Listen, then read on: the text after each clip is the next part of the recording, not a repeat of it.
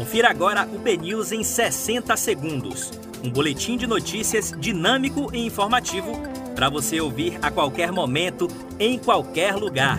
Olá, muito bom dia. Hoje é quinta-feira, 27 de janeiro de 2022. Eu sou Yasmin Barreto e essa é a primeira edição do BNews 60 segundos. Assaltante rende passageiros com facão em ônibus no bairro de Cajazeiras. Jovens se politizam com influenciadores e canais nas redes, indica estudo. Caixa paga auxílio Brasil a cadastrados com NIS final 8. Polícia Federal recolhe 15 girafas em resort e prende duas pessoas. Música de Gustavo Lima gera transtornos a baianos e incentiva a campanha beneficente no sul do estado.